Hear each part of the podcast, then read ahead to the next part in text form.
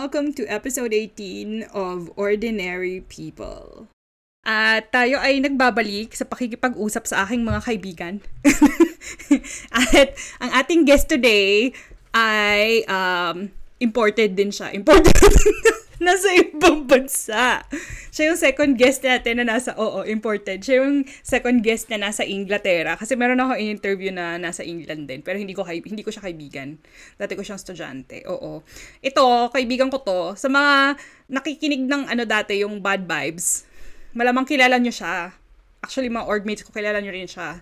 Siya yung lagi namin kinukwento. Si Andrew! Hello! Ako po'y nagbabalik. Welcome to me. Nagbabalik. Welcome to me. Welcome to you. Welcome to me, mga kaibigan, friends, family. Ayan. Yeah. So, welcome to the show, Drew. Kumusta ka na? Oh, okay naman. Ito, mainit. Naiinitan na dahil spring na. At medyo umaaraw-araw ito pa. Malamig-lamig pa din naman. Pero generally okay. Kakauwi ko lang din. Galing galing Germany. Speaking of your previous episode. Kaya nga, naalala ko nga nakikita ko yung mga posts mo. Tapos ayun, yun nga yung bagong episode ay yung best friend ng asawa ko sa Germany. Yes. Germany sa Tagalog, Alemania. Alemania. Na hindi nga Tagalog, di ba? Parang Spanish yun, di ba? Oo nga Alemania. Alemania. Sa Japan kasi tawag nila sa Germany, Deutsche. Ay kasi nga ang German kasi Deutsch, 'di ba? Oo. Deutsche. Okay lang 'yan. So, nasaan ka ba ngayon, Drew? Ako po ay nasa London, Inglaterra, sa bayan po ni Sandy. Ay hindi, Scotland pala siya. Scotland pala si Sandy. Scotland pala si Sandy. Hindi pala. So, sinong taga dyan? Si Sarah ba? Si Sarah ba? Yun. Tama. Si Sarah. Oo nga pala. Si Princess Sarah. Bayan, nakalimutan ako si Sarah. Dati pa naman ako naghihiwa ng patatas. Becky, ikaw ba yan? Nalimutan ko talaga si Sarah. Pasensya na po. Nagbabalat ng patatas. London po, Inglaterra. Since September last year. Oo. Pwede mo may sabihin sa ating mga tagapakinig kung anong ginagawa mo dyan sa London? Ako po ay isang professional model. Hindi, joke lang. Model ng Model po ng sibuyas. Akala ko patatas. Hindi na. Kasi hindi naman uso dito ang potato soup. Onion soup ang uso dito. Dahil social sila. Mahal yan sa Pilipinas. Mahal yan sa Pilipinas. Sasampal ko talaga sa inyo yan. Mura lang ang sibuyas dito. Kaya nga ako yung model eh. Lang. Sobrang mura. Walang gusto mag-model. Kung sino-sino lang daw mag-model. Joke lang. Libre pala. Libre. Gratis lang to, gratis.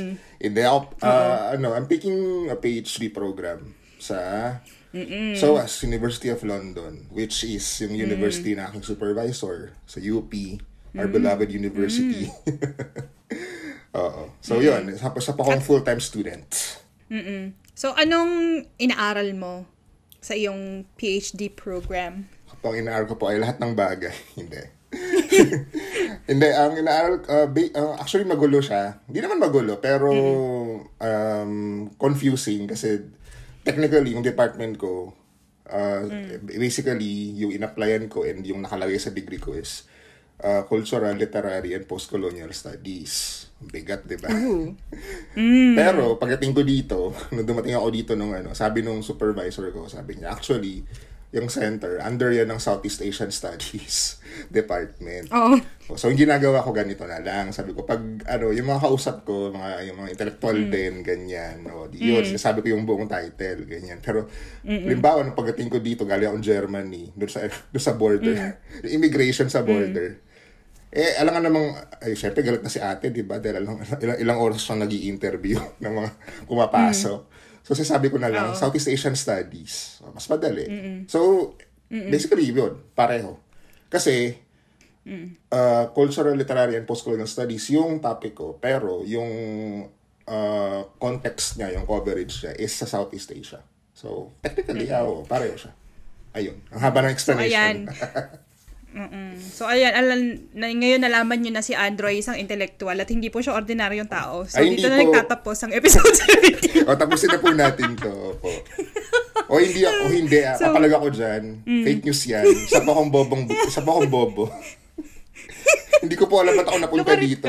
Gusto, hindi ko PhD ka nga eh. Ay, hindi ko po alam ba't ako napunta dito. Gusto ko lang naman bumili ng toyo sa sari-sari store sa amin. Bibili naman ho ako ng toyo. Layo na narating mo ah. Oho. Worcestershire sauce ang naipabili sa akin. Pero ano, bago ka napunta dyan, sasabihin background information sa mga hindi nakakilala kay Andrew, pero org mates kami sa English, yes. Pero hindi kami parehas ng major. Yep. Ang major niya ay katulad ng major ni Tita Ella na na naging guest ko dati. At ano siya, Anglo-American Literature. Uh-huh. So, pwede mo ba ikwenta sa amin, Drew, kung bakit mo tinake yung Anglo-Amlit na as your course nung college? Naku, ayan na nga. Nakakahiya nga ang rason. Ito na. Lalabas na ang totoo. Hindi naman, nakakahiya siya dahil sa konteksto niya ngayon.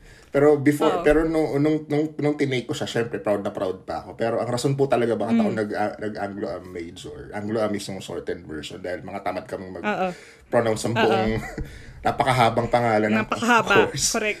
Okay. Kasi lahat, language lang, di ba? Two syllables lang. Three syllables ba yun? 2 or 3. Anglo-Am. Okay, kami ang haba. Anyway, ang rason po talaga ay Harry Potter. Ayan, makakancel na tayo. So, Anglophile ka, ganyan? Oo. Nagsimula talaga so, sa Harry Potter. Oo. Potterhead, actually, before naging Anglophile. Kasi nga, kailan ba to? 2005, yun yung mga kaputukan ng Harry Potter yan, di ba? Yung mga early noughties, ang tawag nila, noughties. Yan, noughties, noughties. Yan daw yung, yan ang kaputukan ng Harry Potter. Tapos, nag-apply ako ng UP. Kasi ito na naman, pareho ni Jane. Hindi naman dahil ako sa ambisyosa o ano at mayabang. Pero dahil kasi ang UP lang po ang afford namin. Na-applyan. So nung namili na ako ng course, di po, tingin-tingin ako ganyan. Tapos weirdly, nung panahon na yun, 2005, may website yung DECL, yung department natin. Ay, talaga ba? May website siya. Oo. Kasi hindi ko na siya nakita ever. After nung pag-enroll natin, nung pag-ano natin, pasok natin, hindi ko siya nakita ever. Pero doon ko siya nakita sa internet. Tapos, sabi ko, parang maganda ito kasi nga, dahil obsessed nga ako sa Harry Potter. So, lahat, England, diba? So, lahat ng may kinalaman sa UK. Gustong patulan, ganyan.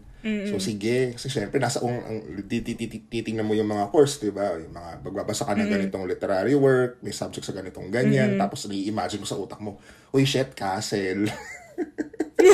Ganyan na. Oo. Uy, shit, castle. Ito na, Tudor era, sila Elizabeth I. Ganyan na. Nag-overdrive na yung imagination mo. So, kinuha ko siya. Ganyan. Oh, pero, ang nakakatawa dyan, hindi naman ako talaga magaling sa English. Hindi English yung best subject ko ng high school. Kumbaga, ang sabi ko nga, nung na-bring up din to dati sa isang previous conversation, accidental English major ako kasi hindi naman talaga nga English yung ano ko. History talaga yung forte ko. Kaya nga, oo. Hindi ko alam ba't ako napunta sa English. Nangantaka ako sa language. Kaya buti na nga lang din, hindi ako nag-language major kasi talagang babagsak ako sa first major pa lang. Kasi hindi ako marunong mga, yung mga pronoun na yan. Ano yan? Etchesera to. Uy, hindi. Pero wait. Natatawa ko kasi nung sinabi mo na Tudor era. Saan naisip ko Tudor? As in, dalawang pinto. O, dalawang pinto. Ang galing mo dyan, mami. Ang galing mo dyan. Yung utak ko, nagpakita ng dalawang pinto ang puta. Oo, may dalawang pinto ko saan. Ang galing mo dyan. Napakatalino talaga natin. Ano? O, tapos? Oh, yun, so, accidental English major ka. Tapos yun, Anglo-Am. Pero wala ka namang pagsisisi. Wala naman. Oo, wala naman kasi gusto ko naman din talaga magbasa. Yun naman din talaga din yung sinimulan din nun. Oo, parang gusto ko magbasa. Pero ngayon, binabasa ko nun talaga nung high school, yung elementary history books. Yung tipong, ano ba to? Kinukuha ko yung mga yung history book natin, nung elementary, nung high school, ganyan. Mga textbook. Binabasa ko yun. As in talagang front to cover. Yung hindi pa siya kinakover ng lesson. Binabasa ko na siya. Dahil nga, interesado talaga ako ganyan. Oo. Yun lang ha, yun lang. Yung libro yun lang yun. Tapos nung high school, ganun din. Tambay ako ng library. Pero ang binabasa ko nga, mga history books, encyclopedia, ganyan. Binabasa ko mga ganyan. Hindi ako nagbabasa ng mga fiction. Kasi nga, wow. kasi nga hindi ako marunong mag-English masyado. Hindi, joke lang. Echosero to. Echosero siya. Huwag kayo maniwala dyan. Ay, naku, bahala ka. Hindi. Parang hindi ko naman nasense sa kanya yan nung college. Hindi siya marunong mag-English. Ay, naku. Sige na. O, sige na nga. O, ala, sige. Wait. Ano ka? 2005 ka, di ba? Yes. Nakalabas ako na 2004 yung student number ko. Oo. Pero ano, si Andrew, ano ko yan, batchmate ko siya sa org.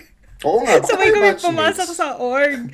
Kasi ano, nag-apply ako ng first year, second sem. Tapos di ako tumuloy. Tapos nag-try ako ulit ng first year, ay ng second year, first sem. Kaya tayo naging batchmates. Ah, okay. Kaya sabi ko ba, bakit, nakatanga, di ba, nung application, di ba may ano, may listahan ng mga app. Ganyan, applicant. So, may 2004, ganyan.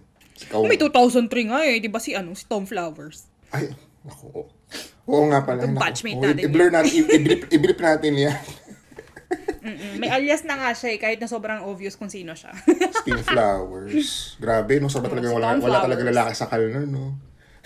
Totoo, girl. Yun nga yun, lagi ko sinasabi ngayon eh. Pasang sa mga ano, di ba nga, pinagsisisihan namin ng aming mga ano, choices ng college. Dahil nga kami mga, halos lahat ng mga kaibigan ko may crush sa kanya. Pero totoo kasi wala lang talagang choice. Oo. Sinabi ko rin yan eh. Parang tipong pag, alam mo yun. Kasi ganyan din sa work, di ba? Pag tipong pag kayo lagi magkakasama, magkakrush kayo sa isa't isa. Oo. So pag nasa box kayo lahat, kasi kayo makakalabas sa box na yun. Ay nako, inevitable yan na kayo magchuchutsaka. Wala ka namang makikitang iba. Eh, kasi hindi ko tulad nung first year, sa kalay ako, di syempre daming boys doon, dami-dami mong crush. Pagdating ko ng Sampa, puro babae na kami. Kaya alam mo talaga nung college, idol ko talaga si ano eh, si Madam Remaline. Alam mo kung bakit? Siya talaga nag-explorer talaga siya. Oo. Hindi ko na-interview yan. Oo, explorer siya. Ang mga ano niya, ang mga jowa niya nun talaga. Jowa talaga. Oo, mga taga-ibang koleyo. Oo, iba-ibang college. At palagi engineering, kadalasan. Kaya nga. Sabi ko siya lang, talala ko nakakabingot sa engineering. Kaya nga. Ako, alam mo, wala akong naging jowa na taga-UP. Ay, talaga ba? After na ng college. Oo, pero nung college, yung mga jowa ko, puro mga galing sa labas. Oo, mga nakikilala ko sa mga online games na pinaglalaro ko. Naku, yun na naman. Yung mga online games. O, kaya, yung mga nakikinig dyan. Binubugay yung sarili. O, before pa kayo nagkaroon ng mga jowa-jowa sa mga League of Legends, mga ano nyo, nauna na si Katrina dyan. Oo, nauna na ako sa mga flife ko dyan. Oo, nauna siya dyan. Nung Ragnarok pa lang, may jowa na yun. Gago, hindi. Wala. Wala yung Ragnarok. Mga flife ko na kilala yan. Tumatamba yun sa frontera. May jowa na yun. Yung jowa ko na taga-Mapua. Nakakalurk. So, ayun. Teka lang, yung i-clarify muna natin yung kay Remaline. Yung engineering po kaya namin nabanggit kasi, yun po yung may pinakamaraming lalaki na college sa UP noong mga panahong yun. Opo. Hindi naman siya dahil sa gender thing. It's just that, it just so happened lang talaga na maraming nag-a-apply na lalaki po sa engineering. Kaya yun nga yung joke po namin nung panahon niyon. Pag gusto mo maghanap ng boyfriend, punta ka sa engineering. Kasi andun sila. Tapos yung mga kaibigan ko na tagaing, ang chismis nila sa akin nun kapag ano, kunyari sa klase, 3 lang yung babae. Yes. So dahil yun lang yung, tapos sa block nila, ang liit ng porsyento na babae. So parang, kung babae ka daw sa engineering, sigurado ka magkakajowa. Totoo ganun yan. Yung chismis nila. Totoo yan, nakita ko yan. Ako heteronormative ng narrative na yun. Totoo. No? Totoo yan daw. Kasi, ito pa, nung college, yung CWTS ko, yung NSTP ngayon, pero dati kasi may natawag na CWTS, na hindi ko na alam yung meaning, pero essentially community service siya kasi nga ayaw ko magbilad sa araw at magmarcha. Ang kinuha ko, engineering. Hindi naman dahil sa gusto kong hindi naman. Yan ba yung may rappel? Hindi. Ay, diba yun? PE yun. PE pala yun. Tuloy. Pero meron din ata. Ewan ko. Nakalimutan ko. Alam ko meron si WTS na may rappel. Si WTS na may rappel. Pero syempre, diba? So tayo gagawin ba natin yun? Hindi, syempre. Mga community service lang tayo. Ako kasi, ang kinuha ko, ano ba yun? Sa engineering, ano to? Industrial engineering pa. Tapos ang ginawa lang namin basically, so benta lang kami ng chocolate. Yun lang. Kasi industrial engineering nga daw siya. Industry daw yung pagtitinda ng chocolate. Nakakaloka. Nagdadala kami ng chocolate talaga, promise. Parang yung buong semester na yun. Yung buong yung... Kasi once a week lang naman siya, diba? So yung... yung anim, ay, hindi naman anim, pero yung 12, na araw na, 12 araw na yun, wala lang, alala kami ginawa kami mag-umikot sa UP na walang tao, kasi Wednesday. At pagbenta ng, at pagbenta ng chocolate. Yun lang. Ito yung mga panahon na yung, ano, yung day off, quote-unquote, day off pa sa UP ay Wednesday. Yes. Hindi pa Monday. Ano na ba ngayon? Ah, Monday na ba? Oo, di ba ginawang Monday? Nung bumalik ako ng UP, Monday na siya. Naiinis nga ako. Wala kang pahinga in between the week. It's like in the middle of the week. Oo, namin na nagbago. Baka nga pag bumalik tayo doon, hindi natin alam kung ano nangyayari na. Oo, no. Grabe nga yung mga, pag nakikita ko ng mga pictures ng UP ngayon, pinag-usapan din namin ito. Hindi ko maalala kung sino yung nakausap ko tungkol dito. Si Alex nga din yata. Sabi ko, yung Betaway, hindi mo na kilala. Dati, as in, ano, talahiban lang siya. Tapos meron lang... path na alam mong dinadaanan, kaya siya naging... Oo, landas lang siya talaga. As in, landas. Sa tipong hinawal lang yung, diba? Hinawal lang talaga yung grass. Tapos dadaanin mo lang ngayon, siya. Ngayon, may tiles. Oo, ang ganda-ganda bigla. Nakakaloka. Ay, nako, pero nako, hindi tayo dumadaan dyan, di ba, dahil frat. Nako, and FRVs, and frat-related violence. Totoo. Tapos tigil na po ang mga frat, kalokohan lang yan. O, tsaka nung pumasok ako sa UP, yan yung may, yung may na-hold up doon sa Betaway, tapos namatay yung lalaki. O, yan din kasi yung one of the reasons bakit hindi tayo pinapadaan. So, kahit naman yung admin nagsasabi, diba, wag daw dadaan dyan. Kasi wala pa namang ano nun eh. Parang, di ba, nagkaroon naman ng parang SSB, yung mga guard. Ano na, pag-graduate na tayo, senior na tayo, di ba? Nung nag-increase na graduate tuition. Graduate na kaya kayo nun eh. Oo, ayun. Hindi, nabot ako pa siya. Ay, hindi, kasi na-extend nga pala ako ng isang taon. Pero sige, mamaya na yan. Wait, na-extend ka ba na isang taon? Yes, kasi bumagsak ako sa isang subject, na GE pa. Oh no, yep. Anong subject yan? Ay nako, molecular biology and biotechnology. MBB na tawag doon. MBB. Kaloka, talaga yung mga MST eh, no? Totoo. Kaya, bumagsak ako dyan. Anyway, yun, kasi before nga, going back doon sa Betaway, hindi tayo pinapadaan doon kasi nga madilim. Tapos daw marami nang hold up kasi ng mga panahon naman din yun, wala pang gate talaga yung UP, wala pang bantay. So kung sino-sino nakakapasok, open talaga, open. So limbawa yung Betaway, tapos yung sa kabila ron, di ba, parang may stages, may pond, nakalimutan ko lang yung pangalan nun eh. Marami rin mga tumatambay doon, so kung naiyak doon mga nagsutsuksakan din ng mga kusino-sino. Sa Lagoon tayo. Ayun, Lagoon. Tama. Ayan, Lagoon. Tama. Kasi di ba may mga word thing? Ako tumambay ako sa Lagoon. Ayan. O, alam na po natin. Sa mga extracurricular sikat. Gagi, habang kapag nagkakat ako ng klase, tumatambay ako sa Lagoon, mag-isa nagmo-moment ako doon. Nag-i-emoterang pala ka. Ako, sa akin ko ginagawa yan eh. Kasi nga mas safe. Ako din, ginagawa ko dun yan sa Sangkin. Oo, no, kasi nakabukas siya. Pero, tawag doon. Basta parang feeling mo kasi pag nasa Lagoon ka, parang wala ka sa, actually kahit yung buong UP ng panahon na yun, parang wala ka sa Manila eh, di ba? Sobrang napaka-probinsya feels. Probinsya talaga. Tsaka ayoko sa Lagoon kasi malamok. Totoo yan. Oo, pero tumambay din ako doon kasama yung mga jowa ko, syempre. Lahat ng jowa ko nung nasa UP, dinala ko doon. Actually, kahit graduate ako, dinala ko sa Lagoon yung jowa ko. Oh, why not? Bakit? Bakit? Libre doon na. Ay, libre doon, tahimik, madilim pa, mapuno pa. Tsaka marami kasing upuan, tsaka lamesa doon. Mismo. Diba? Ayan, ngayon nga sabi ko, ang dami kong nakita nga doon, nasaksihan ko nga doon sa table, sa mga bench. Nakatambay lang, grabe to. Nakatambay niya, wala naman ako sinasabi. Nakatambay lang. Oo. So, ayun, wait. So, nasa ba tayo? Ayun, so sabay tayong pumasok sa org. Tapos, so hindi ka naman nagsisisi. Sabi mo nga, hindi ka naman nagsisisi sa decision mo. Pero, mula sa Anglo-Am, paano ka napunta doon sa kung ano yung inaaral mo ngayon? Okay. Oh, good question. Parang interview rin pala ito ng nag-apply ako ng PhD program.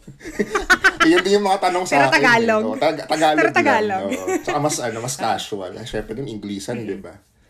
Tapos British yung accent ka nun. Hindi ko kaya yun. Hindi ako si Pepe. Process talaga basically is that until my third year, ako talagang as in literary talaga na ang gusto kong aralin, either a topic tungkol sa English Lit or topic tungkol sa American Lit. Pero by that time, around mga third year nga ako, ang iniisip ko talaga is mag-American Lit ako kasi nga, mostly kasi si Dr. Anseta. Pero kung mas gusto pangalanan kasi favorite ko siya, si Dr. Anseta. Hindi ko alam kung na-take mo siya kasi Anglo-American siya eh. Hindi. Oo, si Jaja alam ko na-take siya tapos memorable din naman siya. Anyway, si Dr. Anseta, isa po siya sa mga legendary na prof sa English department ng UP. Legendary in a good way kasi matrabaho siya kasi literally tipong pag kinuha mo yung subject niya tapos nakuha mo yung syllabus, tipong yung dalawang pages puro readings. Kasi literature eh, ganyan. Pero hindi siya hindi siya stricto, hindi siya terror. Super encouraging niya. It's just that marami ka lang babasahin. Oh, kasi never ko siya nakitang magalit. Ay hindi, nakita ko na pala siyang magalit, pero hindi sa akin, thankfully. Pero yun nga, sobrang patient niya, sobrang bait niya. Tapos sobrang mahal ko siya kasi siya rin yung siya yung first ever prof sa UP sa English department na parang nakitaan ako ng potensyal. I would say or di lang siguro kasi parang ang yabang pakinggan nun eh. Siguro it's more like na lang na parang nagbigay sa akin ng confidence na parang kaya kong gawin to. Kaya kong magsulat ng paper about a book, about a topic ganyan nang hindi patronizing, hindi condescending. Kasi aminin na natin kasi hindi naman din talaga lahat ng teacher encouraging. Totoo naman. Oh, 'di ba? Kasi ako naman yun naman din halimbawa yung kasi may mga GE tayo 'di ba? Yung zero education subjects natin. Yung una kong first two English subjects ko actually. Hindi sila encouraging. Hindi ko na sila mapangalanan syempre, pero pero hindi sila encouraging. Oo, basically. Parang yung una, yung English 10 ko, parang lang din talaga siya. Parang ginawa lang talaga niya yung avenue para ipagmalaki yung degree niya. So yun, basically, siya yung unang prof talaga sa English department na naniwala basically na kaya ko tong gawin. Ganyan. Tapos nung third year din ako, hellbent na ako na mag-American talaga ako na topic ganyan. Namimili na ako ng topic ganyan. Tapos nung third year ako, biglang dumating si Dr. Hurilia. Bumalik siya galing UK. Lumalik siya. Tapos dahil nga naghahanap kami ng major kasi 'di ba sa atin noon free choice ng majors 'di ba? Hindi ka naman may mga required na majors pero parang meron tayong option na mamili ng isa, dalawa, tatlo. Elective tama ba yung term? Elective. Elective. Oo, 'yun. Tapos sabi nung nag-a-advise sa akin na hindi ko na alam kung sino, nakalimutan ko na. Si Ma'am Anseta rin yata. Kunin mo siya. Ganyan. Sa topic niya, book history. Book history, sabihin nyo. Literal po ito, hindi ito, history talaga ng mga libro. So, paano na-invento yung mga libro, ano yung proseso, kung paano ginagawa yung mga libro, ano yung unang libro sa ganitong bansa, paano nag-evolve yung libro from this being, parang singkapal ng encyclopedia to pocket books, ganyan. Yun ang inaaral doon. Yun ang tinuro niya. Ano naman, parang introduction, suso. Tapos na-hook na ako. Parang, ang interesting nito. Ganyan. Kasi nga history. Tapos books. Books pa. Oo. Totoo. Yun din talaga yung reason. So, pagmula nun, yun. Na-hook na talaga ako nun.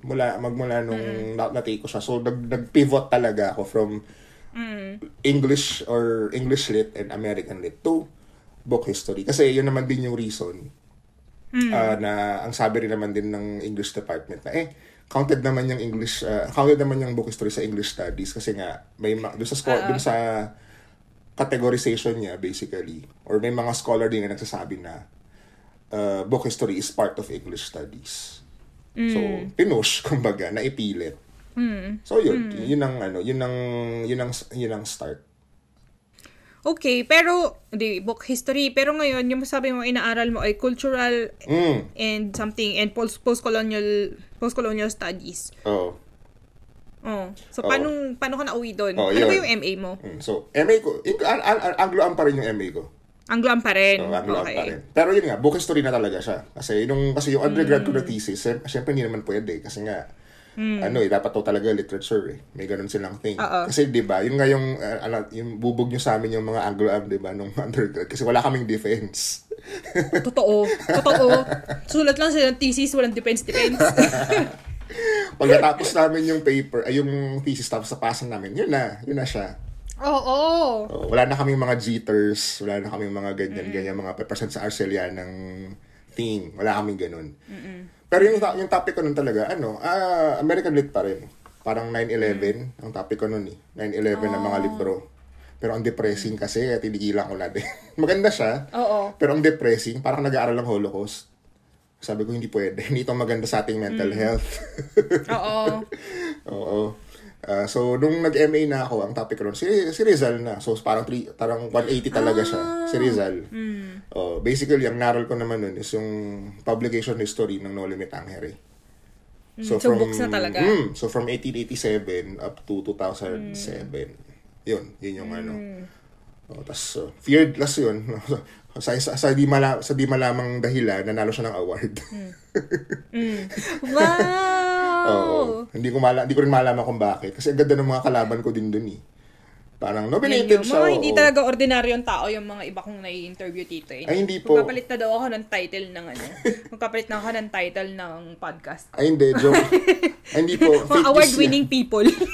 Char. Fake news yan. Kasi yun na po yung peak ng academic career ko. Hindi na po ako nag-after. Nagsisira ka. Nag-PhD ka nga ngayon eh. Hindi nga ako nag-PhD. Model nga ako ng sibuyas. Ano ba? Image ko lang okay, yung page sige. Din na yan. De joke lang. O sige, ayan. So going back sa sa pagiging ordinaryong tao mo, Drew. Ordinaryo ka pa rin naman in the sense na, yun nga, hindi tayo mayayaman na tao. Yun lang naman, hindi din tayo celebrity. Yun lang naman yung feeling ko yung definition ng ordinaryo para sa maraming tao. Tapos hindi rin naman tayo, yun nga, sinabi ko na pala, hindi tayo mayaman. So, ang tanong ko sa'yo, Drew. Tinanong ko na rin naman sa'yo kanina kung bakit ka nag-take ng English, tapos nasagot mo naman siya. Pero bakit hindi mo naisip na mag-take ng course na something more, yung may quote-unquote practical na na application ba? Oo. Naku, alam mo, classic question yan sa mga, di ba, humanities majors. Actually, yung mga magulang pa lang natin, simulan pa rin. Bakit yan gusto mong aralin? Ba't di ka mag-doktor? Mga ganyan. Hindi ka mag-abogado. Oo naman. Hindi naman parents ko, pero syempre yung mga people around me. Yung mga, alam mo na, yung mga titang nakikita mo lang sa reunion. Yung mga pakilamero lang. Oo, ganyan. Mga marites, oo. Sa akin naman kasi, ewan ko naive din ako siguro talaga, pero kasi it never crossed my mind na kailangan ko maging practical about my choices. It's more like, ano ba yung gusto kong gawin talaga? And siguro din, I have my parents to think about that kasi hindi naman din sila nagsabi na parang, uy, mag-ano ka, kunin mo tong subject na to kasi ma-ano to. Oo. Mas lucrative dito yung trabaho, ganyan-ganyan. So parang nung naiwili nga ako ng subject sa UP, nung sabi ko lang, uy, maganda tong English, ganyan-ganyan. Sabi lang, sige. Ganyan, gusto mo mag-English, go. Oo. Pero never naman silang tipong parang, ay, ba't yan kinuha mo? Ganyan. Parang, at up until now, actually, parang pag tinatanong din sila, kasi syempre, di ba, sila tatanungin din sila eh. Na parang, ay, anong inaaral ng anak mo? Ganyan-ganyan. Tapos sabihin ng nanay ko, di ba, na parang, English nga. Ay, anong gagawin niya? Magtuturo siya. Ganyan. Di ba? Oo. So, syempre, nanay ko mega-explain din. Na parang, hindi naman, kasi gito-gito ganyan. Although, eventually, din naman din. Nagturo din naman nga ako. Pero, tama. Pero, for the longest time, I resisted it talaga. Pero, going back, hindi talaga siya naging issue. And, again, privilege din siya on my part. Kasi, hindi naman din talaga lahat. May ganyang, may ganyang options, supportive diba? Na parents. And, pangalawa, may ganyang option. Sabi mo, kasi, halimbawa, parang, may mga iba tayo din kilala na talagang nag-take ng English para mag-law. Kasi nga, mas lucrative yung law profession. Law. Ganun. Or nag-take ng English para mag-proceed into another degree. Mag-medicine or wait natin, nagulat ako. Bigla naging doktor after English. Naging doktor or naging politiko. Ganyan. Ganyan. Kaya, alam mo yun, guess naman natin. Pero sa akin talaga, hindi siya naging issue. It's, I think, ang pinakamalaking concern lang din talaga dun is that, afford ba natin na bayaran yung tuition? Oo. So parang ang usapan basically is yung then kung kaya ba bayaran yung tuition. Parang hindi namin inisip yung future. Oo. Oo. I see. Pero ano, 'di ba sa QC ka talaga lumaki? Yes. City of Stars. So dyan ka din. Ha? City of Stars. City of Stars. Kasi daming artista. Sabi ni Herman Moreno. Ayun, so sa QC ka pinanganak, tapos doon ka din lumaki. Yes. Pero may probinsya kayo, 'di ba? Sa ano? Sorsogon. Oh, layo pala. Oo. Maraming hindi nakakaalam sa Sorsogon. Sa Bicol po siya. Sa puso ng probinsya ng Bicol.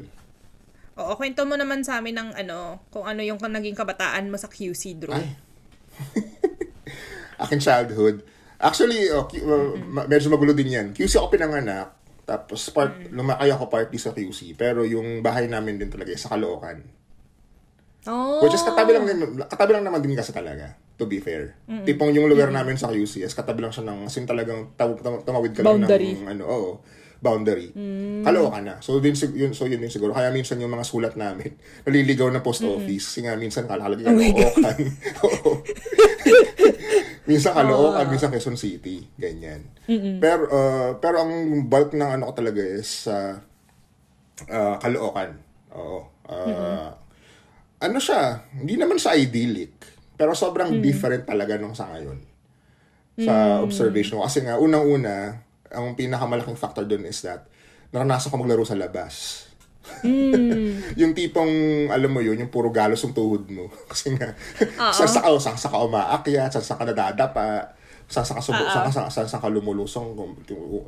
Yung uuwi ako na ano, yung brief ko, ang dumi-dumi, puro puti. Kasi nga, lumulusong ako ng mga kanal, ganyan. Oo, kasi nga, nung kinoconstruct yung tubo ng tubig sa amin. Siyempre, binuksan yung ano, bangketa. O, di kami mga bata. O, tara, talon tayo. May ilog. Talunan kami dun, ganyan. O, so, o, diba? Ganyan yung childhood ko. Parang hindi siya idyllic, pero naranasan ko yung mga things na hindi na naranasan ng mga generation ngayon. Kasi nga, generation ngayon nga, puro naka-computer, naka-tablet, ganyan. Yung PlayStation, nalaro ko yan. College na ata ako eh. Yung mga Nintendo, wala kasi hindi naman kami ganun kaya. Middle class lang naman kami, so hindi wala naman akong mga games, gaming consoles, ganyan. Even more so a computer.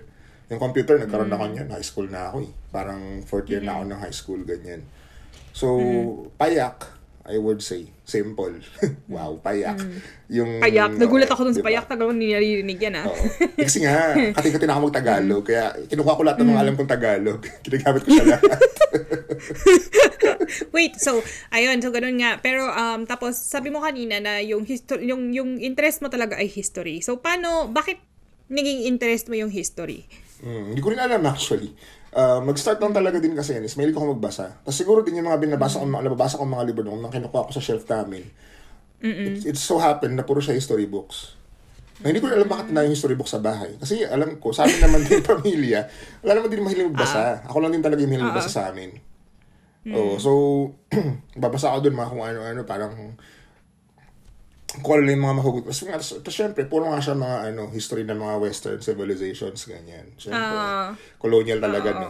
So, doon ang mga una kong nabasa. Kaya nga, yun yung background ko talaga, na puro siya history. Kasi nga, yung mga binabasa kong libro noon is about history. So, na-pick up ko siya, tapos na-carry over ko na siya. Nung nag-aral ako na, na-discover ko yung library sa school, parang, ay shit, may malaking room na puro libro. Tapos, nag-gravitate ako naturally sa history. Kasi nga, yun yung nakasanayan ko, kumbaga, sa bahay. Oo. Okay. Tapos kanina, sabi mo, medyo matagal mong niresist ang teaching. Yes. Pero, doon ka rin naman nauwi. So, kwento mo naman kung ano ba yung mga naging trabaho mo bago ka naging teacher? Yeah. Totoo naman yun. Parang I resisted teaching talaga for the longest time. Hindi naman din dahil sa ayoko magturo at all. It's just that, kasi diba ng mga pagbata ka, gusto mong maging iba, ipong ayaw mong gawin yung ginagawa ng karamihan. Karamihan na kilala natin, no? Nagtuturo na. Oo, hindi naman nagtuturo in the classroom. Pero may, halimbawa, may nagtuturo as trainer sa mga call center. May trainer, oo. Oo, mga ganyan. So, parang, kumbaga, parang sabi pa, ayoko. So, parang, ano bang pwedeng gawin na iba? Kasi parang yun nga din, ayokong i-propagate kumbaga yung stereotype na pag English major ka, teacher ka, matik ang teacher. Oo.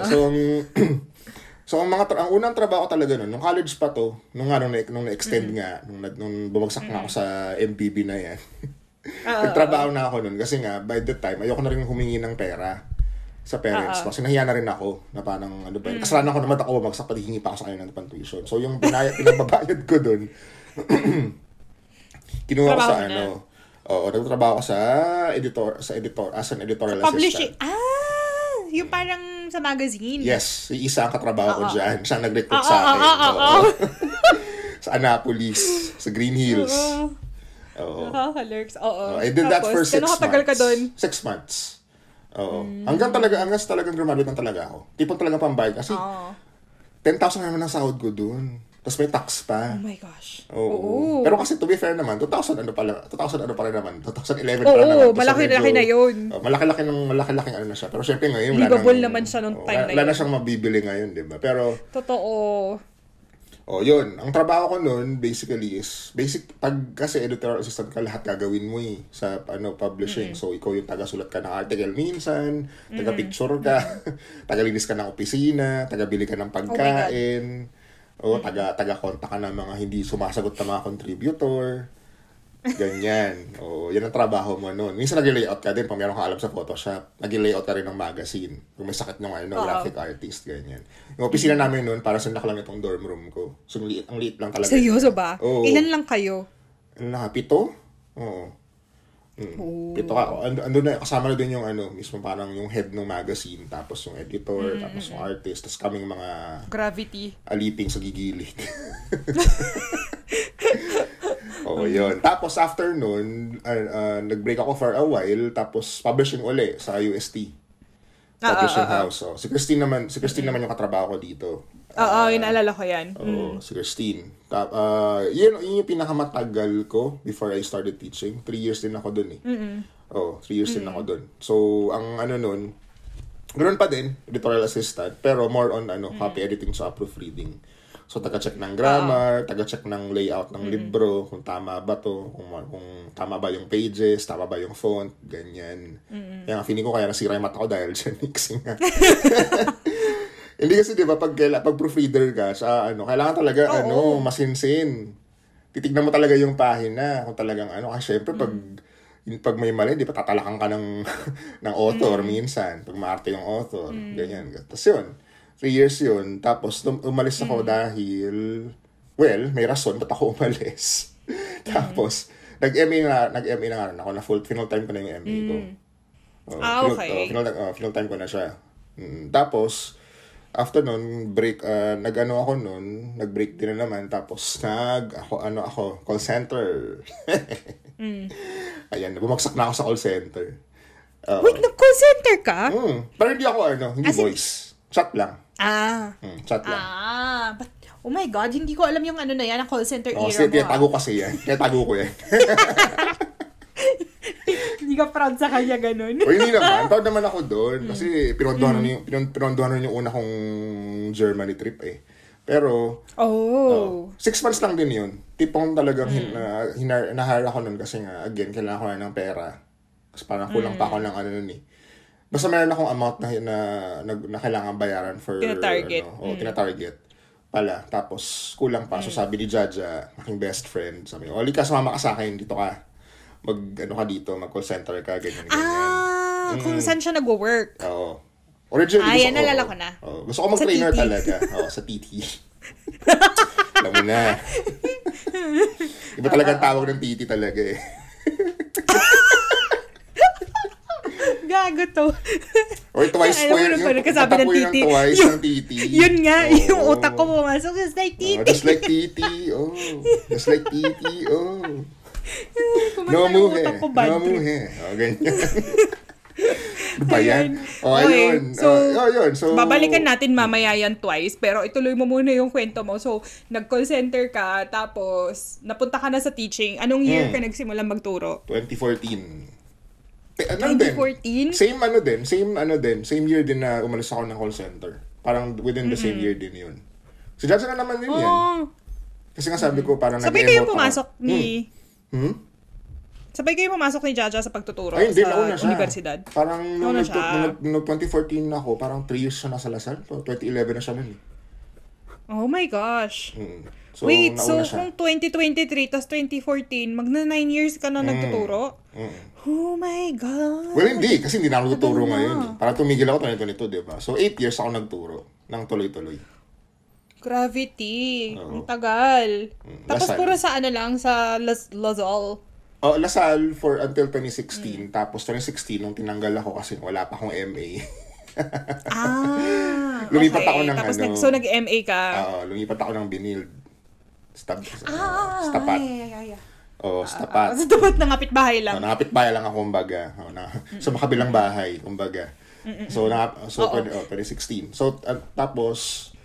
Binil lang yung trabaho ko noon until 2018. Kasi nung nakuha ko ng MA ko, nag-apply uli ako sa La Salle. Nag-Lasal ka na ulit. O, kasi part-time lang naman. So, from 2018 to 2022, pareho ko siya ginagawa. La Salle tsaka Binil. Kasi di naman mahirap kasi tatawid ka lang naman. So, it's really a matter of making sure na yung schedule mo hindi nag-overlap. Although nangyari na rin yan sa akin. Nag-overlap yung schedule. Tangin lang yan. Haggard. Oo. Yun. Kamusta naman yung buhay ng ano, ng isang teacher sa La Salle? Isang ano ka na ba ngayon? Instructor, professor? Hindi professor.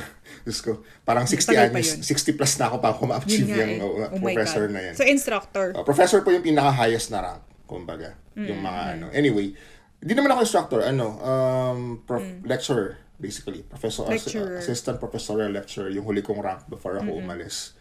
Assistant professor? Professorial lecturer. Wala akong alam sa academia eh. Basically, ano siya, parang may lecturer level, tapos yung second level siya. Ganyan. Pero 7 kasi yung level na yan, so hindi po siya kabilib-bilib kasi nga, nasa ano pa rin ako, bottom rank, kumbaga, ng academic ladder sa La Salle. O, yun. So, ang trabaho ko nun basically, ang tanong is kamusta? Ano ba? Noong una, okay siya. Parang... Noong una? Oh my God. Oh. Noong una. Kasi, more on kasi nakakarelate ako sa mga estudyante. So, madali silang kausapin, magaling ganito, ganyan. Kasi, syempre, magkaiba tayo ng magkaiba kasi tayo ng generations na. So, kumbaga, the reason why, I had trouble then relating to this current generation is sobrang nakasalayo. Laki na ng generation gap. Gap, oo. Tipong... So, noon, enjoy ko siya. Kasi madali lang naman eh. Gagawa ka ng PowerPoint, prepare ka ng lessons, tapos...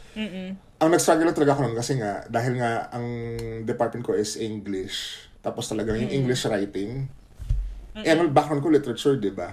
So, wala akong kaalam-alam niyo sa mga, sa mga language components na yan. So, magtuturo ka na naman ng mga nouns, mga verbs, and grammar, and things like that. So, binalikan ko na naman yan. So, yun yung struggle ko basically. Kasi nga, hindi naman sa wala akong alam dyan, pero kasi hindi ko siya na-master. And also, kasi wala kaming subject nyo na teaching. Wala kaming ganun. Well, optional siya sa amin. Pero sa inyo kasi di ba required yan? Yung 158 ba yan? Yung isa, yun, required kasi yan sa inyo. Yung isang course kami na required. Yung teaching, gagawa kang syllabus, magawin kayong demo teaching, ganyan. Wala kaming ganun sa Anglo-Am. Anglo-Am talaga, mga nerd lang talaga kami. Kaya, yun yung struggle ko talaga sa una. Pero in terms of dealing with the students, wala namang problema kasi parang lang din nag-report eh. Yun din yung sinasabi ko sa mga first time magtuturo. Parang lang nag-report. Hindi siya parang dapat mag-prepare ka ng bonggang-bongga. Oo, sure, may preparation involved. Pero it's just basically you trying to distill information to the students. Make it understandable. For them basically. Yeah. So, reporting lang din talaga siya. Sa college, no? Para talaga siya parang nagre-report. Sa college. Kasi, yun din nga din. College kasi yung tinuturoan ko. Hindi naman siya... Well, initially, kasi later on, nag-senior high na eh. So, nagturo na kami ng senior high. Doon na ako, naku, talaga. Doon na pumuti ang buhok ko talaga. Doon na pumuti. Mm-hmm. Ako nga eh, tinuturoan ko ngayon, di ba mga bata? May puti na buhok na rin ako, baka dahil doon. Uy, wala, hindi pa naman halata, okay lang yan. Hindi pa halata yan. Hindi, okay lang kahit mapumuti lahat ng buhok ko eh. Okay lang sa akin. Hindi ko kukulayan. Pero hindi kasi yung mga bata mo naman tinuturoan, mga ano eh. Kasi talagang toddlers and ano, di ba? Chikiting. Hindi mga grade school. Hindi, okay pa yung grade school eh. High school, no? Sa true. Ayaw ko na magturo ng high school, eh. Oo, akin talaga, as in high school talaga na yung, alam mo yun, yung age na nag-rebelde. Na lahat. Pasaway. Oo, parang tipong Sharon Cuneta, inpasan ko ang daigdig.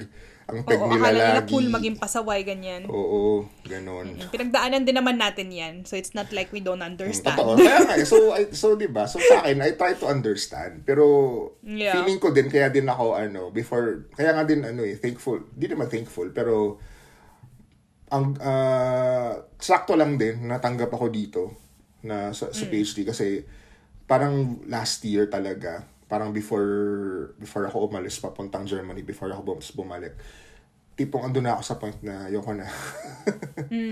Hindi ko na siya gusto, hindi ko na gusto yung ginagawa ko. Hindi ka na natutuwa. Hindi na ako natuwa. Pero dahil din siguro kasi din burnout. Kasi totoo. Wala kang pag tuturo kasi wala kang break, 'di ba? Yeah. Parang yun yung misnomer sa mga estudyante, sa teachers nila na once na tapos na yung session sa classroom, wala rin ginagawa yung teacher. Oo, hindi natatapos, di ba? Parang hindi natatapos, guys. Inuwi namin yung trabaho namin, sumasok kami ng email, ang disoras ng gabi, mati kami ng mga meeting, ganyan-ganyan. So, and kasi nga, since sa Benilde sa La Salle, tri-semester. So, tuloy-tuloy talaga siya. Sobrang fast-paced niya. Hindi naman gaya sa UP na pwede kang mag-chill kasi 6 months. You have 6 months in a subject. So, pwede kang maglaan ng araw na, ayoko muna magturo ng araw na to. Mag-reading break muna tayo. Ganyan. Sa La Salle kasi wala. Sa La Salle, sobrang regimented yung schedule. Hindi ko alam kung nakunta na ito ni Jean, pero sa La Salle kasi regimented yung schedule. To the point na kami ni Jean, meron kami Excel file ng schedule namin. Kung anong ituturo namin ng araw na to. Ganoon siya ka-regimented. Oo. So, yun na din siguro yung pagod. Tapos yung disgusto na rin sa tinuturo ko. Kasi nga it's the same. Hindi ko naman napapractice yung tinuturo ko din eh. Tapos din yung pandemic syempre. Oo, totoo. Yung pandemic. Kasi iba talaga yung sobrang different talaga ng face to face na turo versus sa Zoom na turo. Kaya yun din yun, parang kumbaga nagdomino na lang din talaga siya. Na kasi nag-quit na ako sa Benilde before nung 2021, nag-quit na ako kasi hindi ko talaga kaya. Saka may other factors involved na din. Ba't ako nag-quit? Tapos, yung sa La Salle, sabi ko, kaya ko pa, pero hindi ko alam kung hanggang kailan ko kakayanin. Oo. Kasi nga, sakto din na nung July. Tanggap ka na, nanalo ka sa raffle. Oo. Kasi di ba tinatanong ka pa namin, actually tinatanong kita noon kung ikaw, kailan ka na pupunta ng Japan? Tapos sabi mo, hindi makuha tong hinihintay mo na to, ipupush mo na yung Japan, pero actually, dahil ka nakuha mo. Oo nga no, naalala ko lang bigla. Oo, nasa plans ko na yun, nag-prepare na ako ng documents pala. Na para mag, ALT. Siyempre, pero, So, ang tanong ko sa'yo ngayon, sinasabi mo nga, tawag dyan, medyo, nagsasawa ka sa tinuturo mo, tapos ganyan. Pag natapos mo yung PhD program mo, ano yung plano mo? Good question. Wala rin akong sagot na maayos. Hindi mo pa alam, ganyan? Hindi ko pa rin alam. Kasi, yun nga parang marami din namang possibility. Na parang, syempre, ang unang-una talaga dyan is, pabalik akong magturo. Kasi may mga, may napaparamdam na din. Na, dito ka ha, ganyan-ganyan pagkatapos mo, ganyan-ganyan. Kasi naman sa Pilipinas, diba? Pag balita agad yan, na parang, si ganito ganyan, natanggap dyan, so ganito ganyan. So, unahan, ganyan. May mga nagpaparamdam na rin. So, yun yung unang option. Pero, syempre, hindi ko rin naman sinasara yung doors ko na, baka din pag may pwede akong ibang gawin. Bawa, mag-model ng sibuyas. Oo, mag-model ng sibuyas. Pwede ko nang expand siya to kamatis. Mag-K-pop idol. Pwede. Oo. Oo, naku, pangarap ko yan, guys. Ayan. Ayan. Oh. Actually, kaya ako binanggit yun kasi gusto kong sumegway sa K-pop. Go. Yan. So, ayaw kasi si Andrew. Kasama siya dito sa isang group chat ko with other org mates namin. Oo, sa aming group pusa. Chat namin, oo, actually, naaway ko yan si Andrew dati. Naaway niya ako. Sinatawag ko siyang taksil. Oo, inaaway niya ako. Taksil. Inaaway niya ako kasi na may look sa mga hubad. Eh, hindi, oo, yung mga mahilig maghubad na na K-pop idol. Nahiya naman ang Calvin Klein ni Jungkook ngayon, oo, hubaran na din sila. Pa-mature, pwede na din sila mag-mature roles. Hindi, ayun. So, how did you get into K-pop, Drew? Pandemic na naman ang sagot. Oh. Well, may two reasons dyan. Una si Christian, isa ko pang best friend. Si Christian kasi talaga, fan siya ng Monsta X. Una pa lang. Oo, Monbebe. Ano yung Monbebe? Oo, tama. Monbebe. Actually, hindi na nga doon sa Monbebe ngayon eh. Si Shono talaga yung, si Shono ang gusto niya talaga. Shono sa si Kiyun. Inaagaw niya sa solo stand lang siya. Oo. Sa si Kiyun. Inaagaw niya sa akin si Kiyun. Buisit siya. Oo. Papublic ko to Christian. Inaagaw mo siya sa akin. Joke lang. Oh, yun. Inaaway si Christian sa podcast. Oo, inaaway ko siya. Papalakihin natin to, Christian. Joke tapos, so, sa pandemic. Tapos, nung nakikinig na ako. Nung kasi nga, parang sabi niya, pakinggan mo to, ganito, ganyan. Tapos may nakinig ako ng album nila, na yung full English na album, yung All About Love, 2019 ata. Ay, hindi, 2018 pala. So, nagustuhan ko siya, kasi maganda yung mga kanta, ganyan. Pero, hindi ako talagang full-on fan ng Parang napakinggan ko lang sila, pero okay. Sure, ganun. Casual lang. Balik na ulit tayo sa Spotify top 100. Puro mga English na, oo. Ganun, oo. Diba? Tapos nung nag-pandemic, yun na, nag-start. Kasi nga, wala kang ginagawa ng pandemic. Hindi ka makalabas. Yeah. Wala. Yeah. Ang meron ka lang, yung higaan mo, tsaka yung laptop mo, tsaka yung internet connection nyo sa bahay. So, sabi ko, ganyan. So, nanood ako ng parang, episode ng variety show ng Monsta X. Nang una nga, corny pa ako kasi nga parang ano ba ito? Ang gulo-gulo naman ng layout. May letters sa screen. Paulit-ulit yung mga scene. Tapos may may commentary, putol-putol, ganyan-ganyan. Oo, tapos, doon na, nag-snowball na siya from there. Judgy ka pa noong una. Oo, judgy pa ako noong una. Tapos, sabi ko, sige, pakinggan natin. Tapos, ang sumunod niyan, Twice. Yan na. Oo. Twice. Ano ba yun? God. Cheer Up nga ata yun eh. Cheer Up o Cheer Up o Hindi titi eh, sadly. Saksan lang pala, hindi po titi. Alam ko siya. Kasi, nung tinwento ko na na naging once na yung asawa ko. Tapos inis pa ako noong time na yun. Tapos sabi mo, as a once, I'm offended. Something like that. Tapos alaman ko na once ka pala. Oo. Once ako. Yun, alam ko Cheer Up yun eh. Cheer Up yung una kong gateway drug sa Twice. Tapos hindi ko na alam yung pagkasunod-sunod, pero alam ko yun nga, merong sunod-sunod na yan, Feel Special, Heart Shaker, sunod-sunod na yan. Tapos hanggang sa yan, tuloy-tuloy na siya. Dumaan na yan, meron ng EXO, 17, Red Velvet, tapos, ayun. Tapos, ang late ko na yung TXT, hindi pa. Recent na yan eh. Meron pang before noon. Meron mga solo art. Kasi, ako kasi, yung personality ko kasi obsessive. Tipong, pag ako talaga, na-obsess ako sa isang bagay. So, talagang, until to the very last kernel. Rabbit hole talaga siya na lahat talaga. I-discover ko talaga lahat yan. So, nung nagsimula na ako sa K-pop, na-extend na yan to K-culture. Kasi expert ko na yung pagkain. Tapos nanood na rin ako ng mga variety show. Yan. Oo. Yan na yung obsession ko ngayon actually, mga variety show. Pagkatapos niyang i-judge yung variety shows. Diba? Kinarma rin ako eh. Diba? Kinarma din ako eh. Yun, so variety. Yan. So essentially, by extension, yung K-pop yung gateway drug ko to Korean culture. Yeah. So ngayon ba yung inaaral mo related siya to Korea? meron akong inaaral related to Korea. Hindi siya inaaral ko most generally kasi syempre, ano eh. Ang topic ko talaga basically is ano. Oo nga pala kasi may tanong ka kayo, di ba, about bakit cultural studies.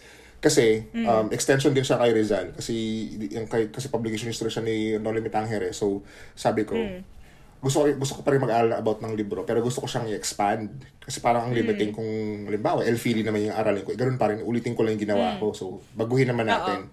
So sabi ko, ano kaya kung investigahan ko yung bakit. So ang question ko naman is, na sinimulan ko is, bakit ang dami pa rin nagbabasa ng English books sa Southeast Asia? Yun. So yun yung topic ko basically. So kaya ang iimbestigahan ko basically is yun, Philippines, so Malaysia, saka Singapore. Yeah. Oh, so yan yung bata ko na pato sa cultural studies. Kasi nga again, ano pa rin siya eh, parang nagsanga-sanga pa rin siya from English studies. Pero going back dun sa Korea question, hindi ko siya inaaral talaga sa topic sa thesis ko, pero ginagawa ko siya as a side project. So ang ginagawa ko ngayon with Christian is ano, yung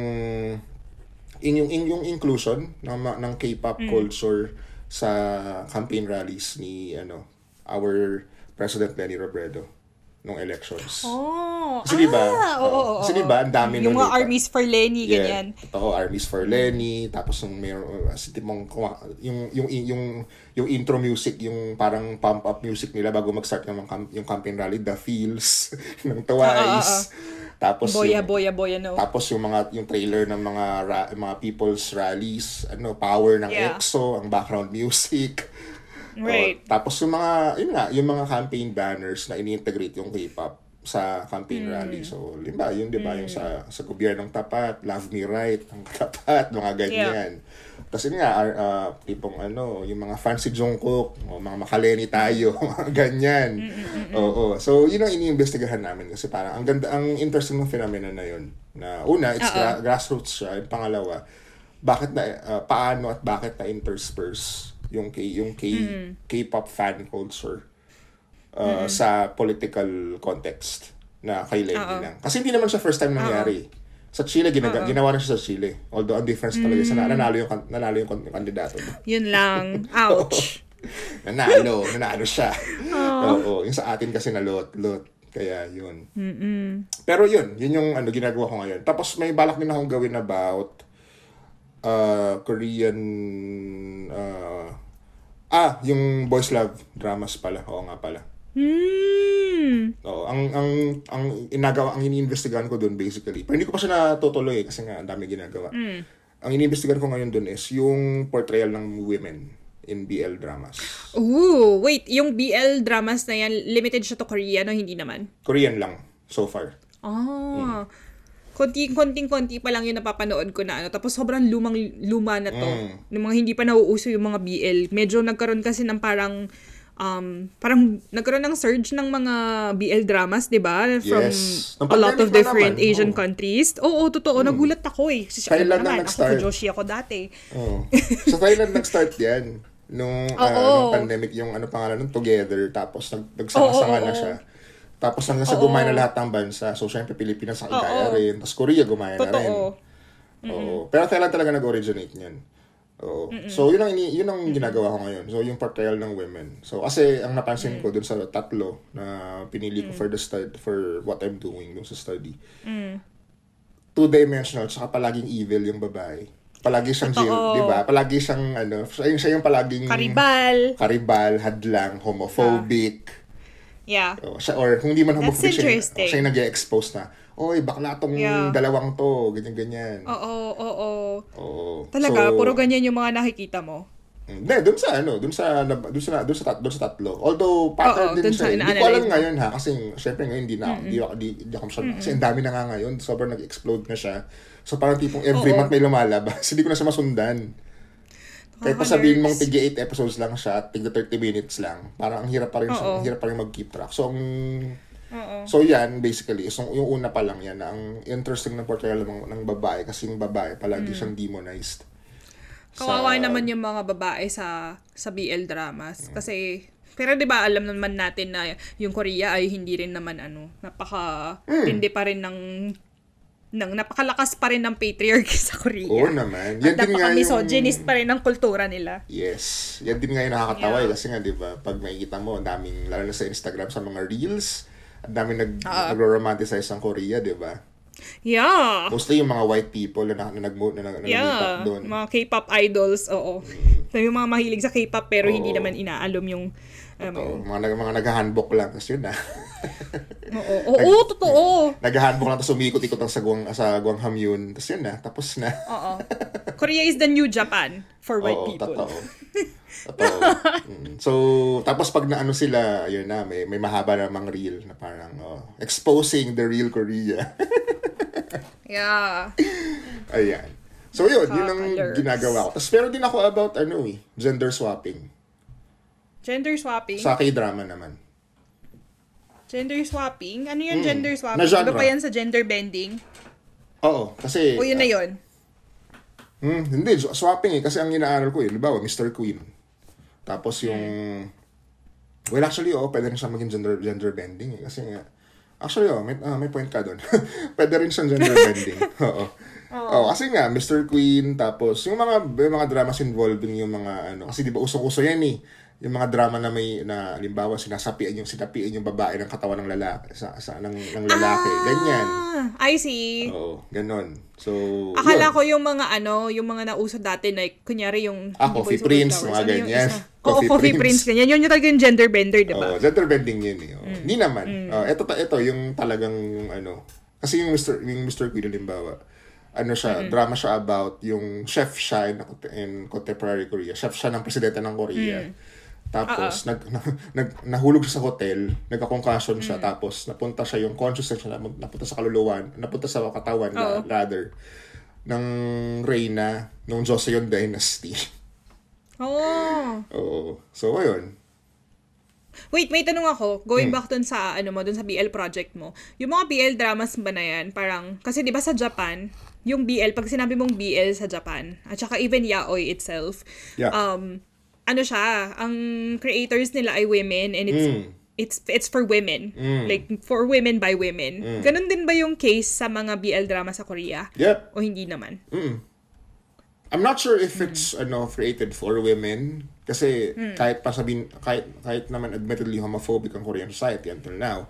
Yeah. Meron naman din meron naman na ding sizable LGBTQ population sa Korea to be fair. Yeah. Tapos hindi naman din sila openly pero kumbaga hindi na ganoon kalakas yung stigma regarding gay people kumbaga. So I'm not sure if exclusively for women na lang yung audience pero what I do know is that yung mga majority ng directors sa screenwriters ng BL dramas basically or BL series na lang din are women. Kahit yung mga staff, yung cameramen, ganyan, camera women, yung mga production, babae. Kaya nga yun, di ba, yung sinasabi nga din natin na yung mga nai-in love sa mga sa mga lalaki sa K-drama.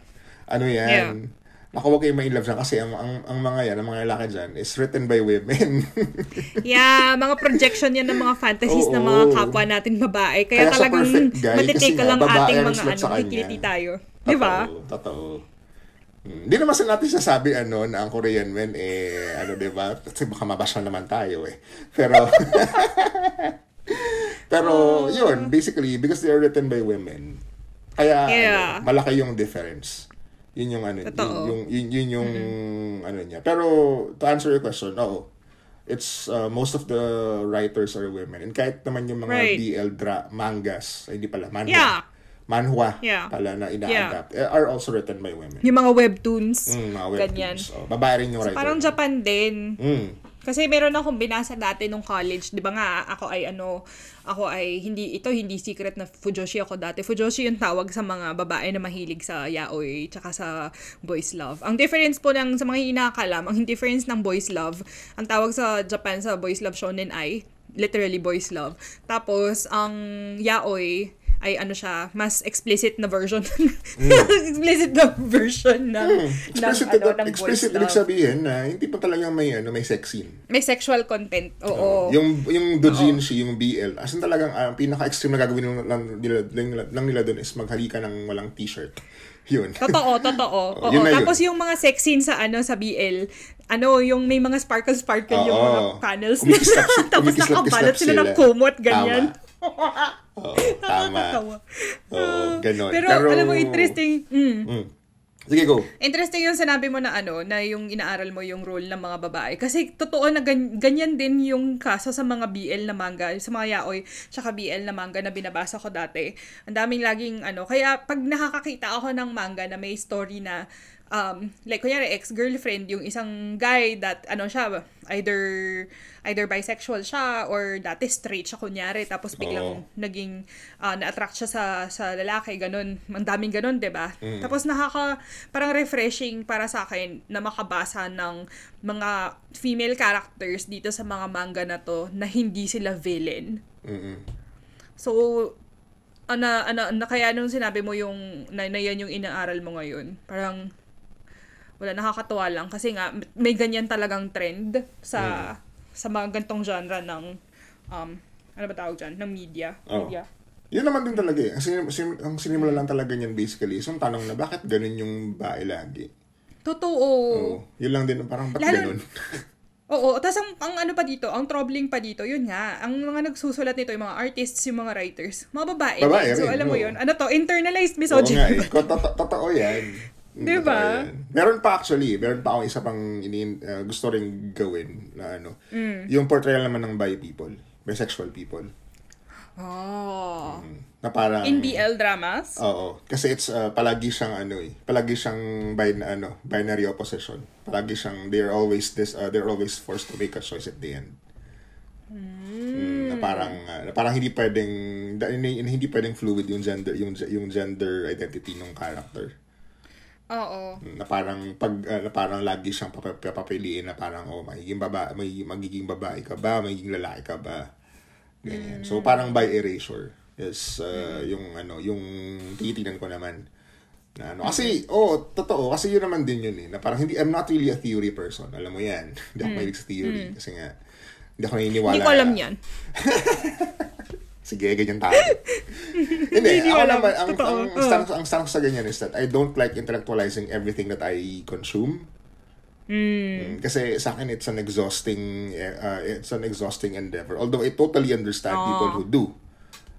Pero sa akin talaga wala akong mental capacity to do that, to have that switched on 24/7 na lahat ng babasahin ko kailangan meron ako interpretation, na lahat ng papanoorin ko meron ako dapat analysis, dapat meron kang kino-consume na for enjoyment lang talaga. Sa akin talaga halimbawa yung K-pop wala lang, gusto ko manood ng Twice kasi gusto ko lang ng Twice. Ang ganda ng happy ka lang ganyan. Nahahappy ako sa fancam ni Sana. Ganoon. Yun lang yun. Walang other meaning yun. Pero meron naman din mga parts na gusto ko ring aralin kasi nga it genuinely makes me ask a question. Yeah. Na halimbawa nga yung BL na yun, na sa dami ng pinanood ko noong pandemic na parang pat ganun pare-pareho yung yung babae lagi yung kontrabida, palaging ganito ganyan. So tapos yun, nung rally naman nung kay President Lenny na parang bakit kaya ang daming K-pop culture fans na nag-join sa rallies na to, and bakit nila integrate yung K-pop culture sa rally. So yung questions ko about it came out dahil nakita ko, because of my observations, hindi dahil lang sa binasa ko to or sa ganyan, although again I understand people who do that. It's just that I don't have the mental capacity and the intellectual rigor to engage in that behavior. Kasi isa po akong bobo talaga. Grabe siya. Hindi ko po alam kung at this point, wala naniniwala sa'yo pag sinasabi mo yan. Huwag mong sasabihin yan tungkol sa sarili mo. Ano ka ba? Sabi niyang BTS, love yourself. Ganun ba? Sige na. Isa buhay natin yung mga turo ng ni Yungi. Magagalit sa'yo si Yungi. Si Yungi lang ang mahal ko. Ano ba yun? Hindi ko mahal ang sarili ko. Si Yungi lang ang mahal ko. Echosera ka. Oo, bias niya po si Yungi. Mahal ko ang sando niya sa Marie Claire. Ako din. Nagulat ako doon. Mahal ko ang pasado niya sa Marie Claire. Oh my God, ako out loud. Oo. Sabi ko, bakit ang pretty niya? Buisit siya. Ganun talaga. Marami kang pera dahil sa mga collaboration mo kay IU. So, oo, suki na niya si IU. Suki na nila yung isa't isa. Eh. Totoo. Charet. O, ayan. So, marami-rami rin tayo na pag-usapan, Drew. Although, ang dami ko pa rin gustong itanong. Pero, nakulangan na tayo ng oras. Oo, pwede tayo mag-part 2. Oh, sige, go. Si Yoyen nga, nag-part 2 siya kanina. Mag-part 2 tayo. Oo, sige. Go lang. Na mga ano lang. Mga hindi puro tungkol sa academia at sa academic life. Ganyan. Yes. Mas ano, personal na buhay. Oo. Oh, yun naman ang personal. Mga boy abunda questions na ba yun? Oh, hindi ko pa natatanong sa'yo kung kumusta yung buhay mo dyan, ano yung difference, mga ganon. Kaya yung part 2 nga tayo. Saka na yun. Oh, ba't may awkward silence? Kaya ako tumigil ka. Ako din akala ko tumigil ka. Akala matanong ka. Hindi. Wala, tinitignan ko kasi kung gano'ng katagal na yung call. Hindi pala makikita dito sa akin. Hindi pala makikita dito. Pero ayun, salamat, bro. 1 hour according dito sa aking timer. Oh, 1 hour? Oh. 1 hour pa lang. Oo. Okay na yan. Kasi kailangan kong bumaba. Oo nga, go. Pero yun, mag-part 2 tayo kasi may mga tanong pa ako sa'yo. Tsaka, dalawin mo naman kami dito sa Jaff na yan. Oo, layo lang kasi. Wala naman problema kung dala. Alam mo naman ako, lagalag ako eh. Kaya, ang problema lang talaga eh, yung layo, yung direct, yung ano talaga, yung layo. Tsaka yung presyo, syempre, nung pamasahe. Totoo. Yun nga, yun, parang napag-usapan namin, may nakausap ako recently, yung kapag nag-abroad, kapag napunta ka sa US or sa UK, ganyan ang layo mo bigla sa Pilipinas. Pero at least si Japan nandito lang. Totoo. Tsaka yun din yun, another thing din, another factor din yun is that, I'm living in a place na sobrang taas ng inflation. Nadamang-damang talaga siya. Oh. Hindi naman sa Pilipinas dito levels din. Na ano, dito pero, din. O, diba? Mahal ng renta. Isipin mo, ang lakas nga ng peso ngayon eh. Kaya yung mga Pilipino talagang nang nagbukas yung Japan, siya punta ng Japan kasi totoo. Ang taas bigla ng peso. Oo, totoo. Hindi na lang yun. Sad life. Kaya, ayun. Kaya yun din yung factor kasi, yun nga, hobby ko yan eh, mag-travel. Yun yung luho ko talaga. Parang wala akong pakialam sa mga ibang mga ano, pero saan talaga. Kahit mukha akong palaboy, basta makatravel ako, wala problema. Oo. Oh, kaso mo nga, although ang kagaling mo lang ng Germany. Oh, ang maganda sa London, nasa sentro siya ng lahat. So, pwede ka magpunta anywhere. The thing is, yung mga museum mo sa mga stories, makakaingit. Hindi lang yun. I mean, yung kung gusto ko mag-travel sa ganitong bansa. Kumbaga, sa ibang look, oo. Kumbaga, isang literal na one plane away lang siya. The thing is, wala akong pera. Hindi ako mayaman. Ayan naman yung problema nating lahat. Oh, hanggang tingin-tingin lang tayo sa Google Flights. Hanggang doon lang tayo. Akala ko hanggang tingin-tingin lang ako sa Google Maps. Oh, ayan. Punta ka na dito. Oo, sa Google Maps na-explore ko na yung area. O, diba? Salamat po sa Street View. Nung nagpunta nga ako sa ano, nung lumipat si Jaja dito sa Nishinomiya, sabi niya, nung first time kong pumunta doon, ako pa yung nagtuturo sa kanya, hindi dito tayo. Sabi niya, nakapunta ka na ba dito? Hindi, sa Google Maps. Ilang beses ko na itong in-explore. Wait, ginawa ko din yan dito, nung bago ko lumipat dito. Kasi syempre, inaalam ko saan naman pupuntahan, saan ako bibili ng groceries, saan ako bibili ng gatong ganyan, paano ako magbibiyahe mula train station punta ng dorm ko. Diba? Kaya nga salamat Google Maps. Kaya the power of technology, gamitin natin. Totoo yan. Kaya yun lang yung sad kasi nga sobrang taas ng inflation, bisit. Oo. Kaya alam mo yun, hindi natin magawa yung mga gusto nating gawin. Totoo. Kasi as ordinary people. Kasalanan din ng gobyerno dito. Kaya nga laging may strike dito. Yeah. Linggo-linggo may strike dito. Dahil nga sa gobyerno dito na sobrang anti-poor, anti-middle class. Lahat, lang sila. Nako. Parang pro Amerika themselves. Din pala dyan. Oo naman. Hindi nga Amerika, parang Pilipinas eh. Sabi nga nung kakalala ko dito, ang UK daw para daw malamig lang na Pilipinas. Oh my God. which is true. Parang totoo din siya in a way. Oh, para lang din siya malamig na Pilipinas din talaga. Kasi may ma-traffic. Parang dito, my God. Mahal ang bilihin, ganyan. Marami kang maano sa mga makikita. Pero mas maganda naman yung healthcare dyan, di ba? Ay, naku, hindi din. Kasi, talaga ba? Well, mahirap siya i-qualify. Kasi, hindi kumpara lang sa Pilipinas. Oo, pero kasi sa Pilipinas, di ba? Parang dito kasi dadaan ko muna sa GP. So, parang general practitioner. So, i-diagnose ka niya, ganyan-ganyan. So, pag feeling ni GP na hindi mo naman need ng care, hindi kanya i-recommend dun sa specialist, sa consultant. Sa specialista. Oo, sa, ano. Tayo kasi diba sa atin, wala tayong ganyan. Parang we can just diretso do directly o sa specialist. Halimbawa, pag may recently meron akong issues with my digestion. So, so kung sa Pilipinas to, pupunta lang ako ng gastroenterologist, di ba? Oo. Pero dito, hindi ka pwede dumiretso. Sa ano, hindi ka pwede dumiretso ng hospital dito. May extra proseso. Oo. So, di pa nga actually GP. Mali ako dun. Receptionist muna pala. Sa telepono. O kaya sa chat. So, pag feeling ni receptionist na hindi ka pa ganun ka sakit or hindi pa ganun kalala yung sakit mo, sabihin lang niya, magparacetamol ka muna. Talaga ba? Oo, ganun. So, in a way, oo. Ang maganda talaga sa healthcare dito is free siya. Yun nga. Oh, free siya. Wala kang babayaran talaga halos. And other than, yun, halimbawa, nagpa-test ka. Pero kasi dito yung, halimbawa, yung blood test, saka yung mga yung general tests na blood, urine, ganyan. Libre siya. Pero pag yung mga tests, libre siya. Pero may wait time. Pag halimbawa, gusto magpa-CT scan, magpa-ano, may maghihintay ka ng ilang buwan. Ah, talaga ba? Oo, may wait period. So, literal talaga dito. Totoo yun. May mga namamatay na talaga dito. Kakahintay lang. Para, dahil kasi di inabot. Kasi, syempre, merong private, syempre. Pero mahal kasi ng private. Tipong, as in, parang sobrang doble, triple-doble ang presyo. Halimbawa, yung colonoscopy. Grabe. Sa Pilipinas, pwede kang magkaroon ng colonoscopy sa St. Luke's ng 30,000 lang. Dito, alam mo kung magkano? Sa private ha.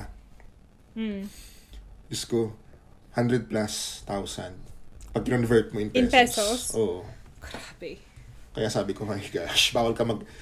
Parang naalala ko tuloy yung kwento ni Minya nung nagpunta siya ng New York for the first time nung estudyante siya. Sabi niya, my God, bawal ako magkasakit dito. Totoo siya. It's true. Hindi naman bawal, pero try not to have a... hospital or medical situation that will require you to go to the hospital kasi talagang hassle siya. Talaga? Hirap din pala. Meron akong limbawa, isa ko ring friend dito na taga Germany. Sumuko na lang din talaga siya. Kasi, yung meds niya, gusto niya kunin sana dito. Yun nga, dadaan ka pa sa GP. Yung GP niya daw, ayaw maniwala na kailangan niya ng meds. Siya parang depressive ata siya. Meron siyang So, kailangan ng meds talaga, ganyan. Kasi sa Germany, nag-meds na siya. So, sabi niya, alam niyo, sige, wag na lang. So, ang ginagawa niya, yung gamot niya, galing pang Germany.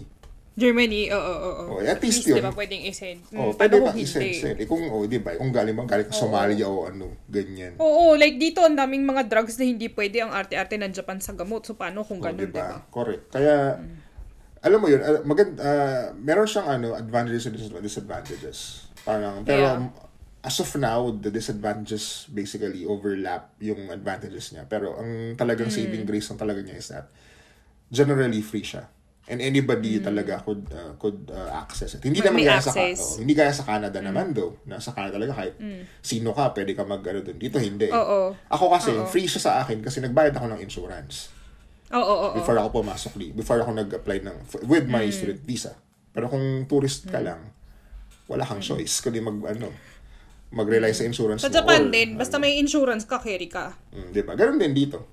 Ganyan. Yung kaya ng National Health Service. So, kaya ka nagtataka ko, may mga Pilipinong vlogger dito sa UK na talagang pinapangalandakan yan na ang ganda raw ng NHS. Ganyan, sabi ko.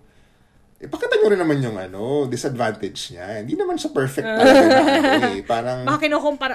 Oo. Huwag tayong confirmation bias masyado mga besh. Kasi, ang lang din talaga niya is that free siya. And anybody could seek treatment. It's just that, mayroon parang inequality. Kasi, kung halimbawa, kung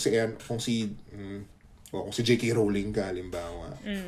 Matik yan. Ang ganda ng treatment mo. Si Karen, mo. Just Karen. Oo, si Just Karen. Ang dahil mong ang ganda ng treatment sa hospital kasi nga, celebrity ka, ganyan. Pero dito, kung ordinaryong mamamayan ka, like us, ordinaryong people ka, like us, pipila ka lang 3 months, 2 months for an x-ray, for a CT scan. Hay nako! Eat the rich, kahit saan. Totoo. Kaya, alam mo yun. Parang balabalansin din natin ang ating mga atake sa totoo sa sitwasyon kung mga kasi it's just really yung reality talaga is that sobrang unequal talaga ng society lalo na dito. Madadamog talaga siya dito. Kasi sa Pilipinas kahit kung halimbawa meron kang konting pera, pwede ka nang mag-ano, 'di ba? Mamili-mili ng ano, pwede ka magpunta ng ganitong lugar kasi meron kang disposable cash ganyan. Dito, kahit meron kang disposable cash, hindi mo pa rin siya afford magpunta ng ganito ganyan or makabili ng ganito talaga ganyan, ba? Or maka-rent ng ganitong place kasi nga sobrang laki ng gap, ng income gap talaga. God. Sobrang laki ng income gap. Sobrang ang layunan niya talaga. Sobrang layunan niya. Kaya, yun I guess, ang disadvantage of living in the first world totoo. Country. Actually, nung nandito nga ako sa Japan, tapos may mga nakikita ako ng mga homeless na tao sa mga park, ganyan, sa mga public spaces. Naisip ko na, ang hirap na maging mahirap sa Pilipinas, in a poor country like the Philippines. Pero siguro, grabe yung alienation na mas mararamdaman mo, tsaka isolation na mararamdaman mo kung mahirap kasi in a rich country, no? Oo naman. Yan din talaga. Lalo na pag diba? Kasi the PhD process itself, talagang isolating siya. Kasi mag-isa ka lang eh. Wala ka namang diba? Ibang, hindi naman kaya ng college na talagang mayroon kang friends na parang pwede ka kayo magsabay mag-aral ganyan.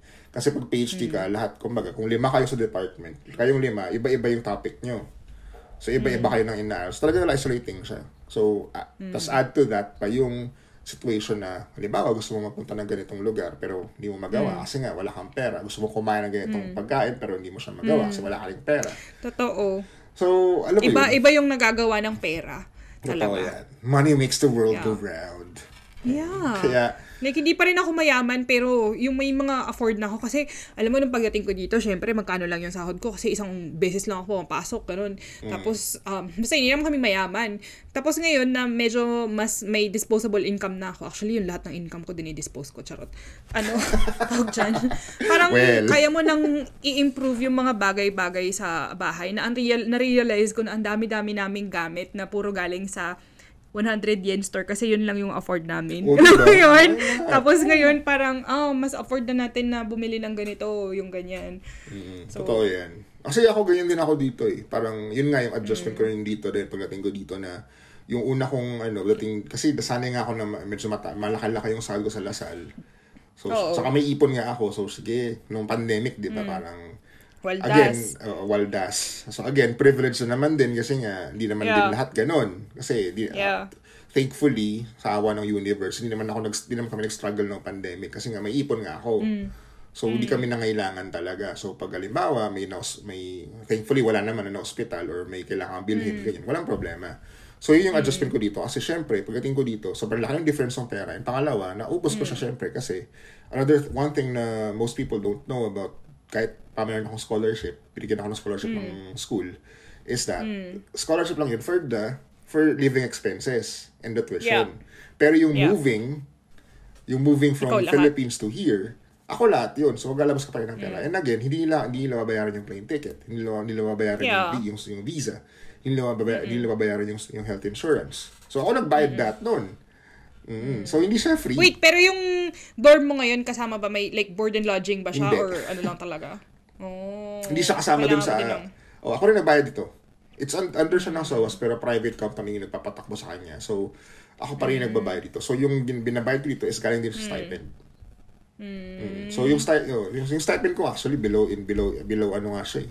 Below living wage siya dito eh. Yun yung sinastrike nila dito kasi nga sobrang underpaid yung mga PhD students. Naroon ako ng scholarship. Pero syempre, ayoko mag-rally kasi nga, baka naman ako yung mabagan siya. I-deport, sure. I-deport, tama. Pero I support them in spirit. Totoo, pero yun yung disparity niya. Kasi nga, nasanay ako for the longest time na kung may gusto kong bilhin, pwede kong bilhin. May gusto kong puntahan, pwede kong puntahan. Ngayon, lalo na ng mga first 2 months, kailangan ko bumalik sa way of thinking na, kailangan ko itong budgetin. O kailangan ko itong, kasi nga, again, ang mahal na rin ng bilihin dito. So, kasi ang laki ng disparity eh. So, yun yung difference. Ngayon, sanay na ako.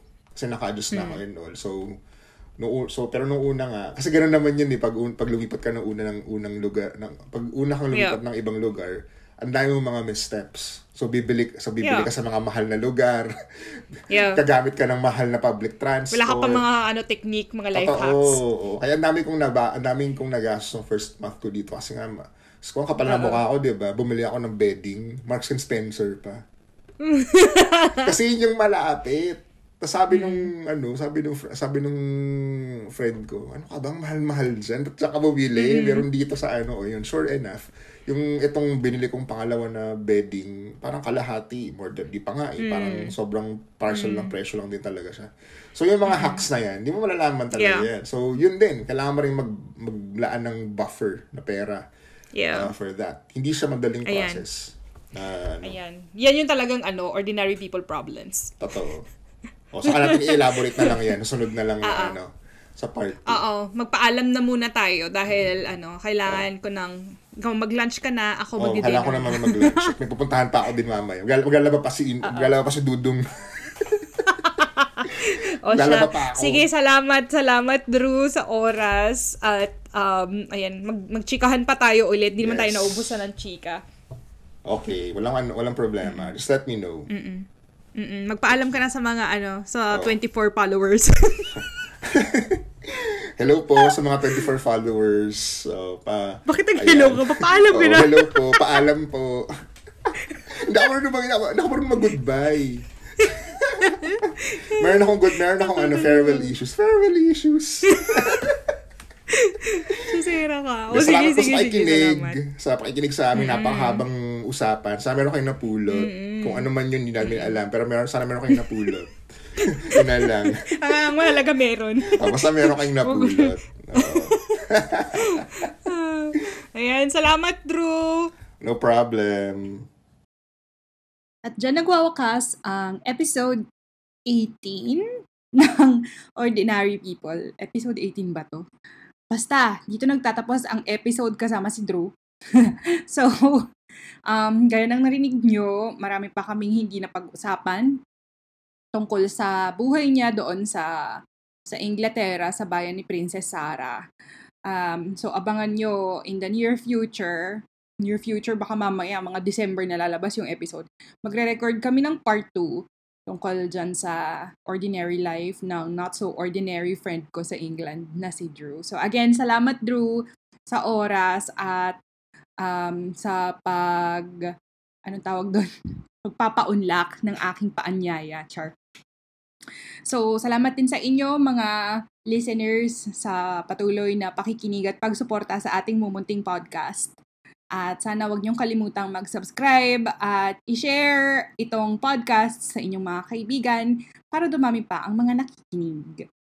Kung may mga gusto kayong i-volunteer na mga kakilala niyo na palagay niyo may interesting na istorya tapos mga ordinaryong tao naman sila, sendan niyo lang kami ng email sa ordinarypeople2023@gmail.com o kaya mag-message kayo sa Instagram.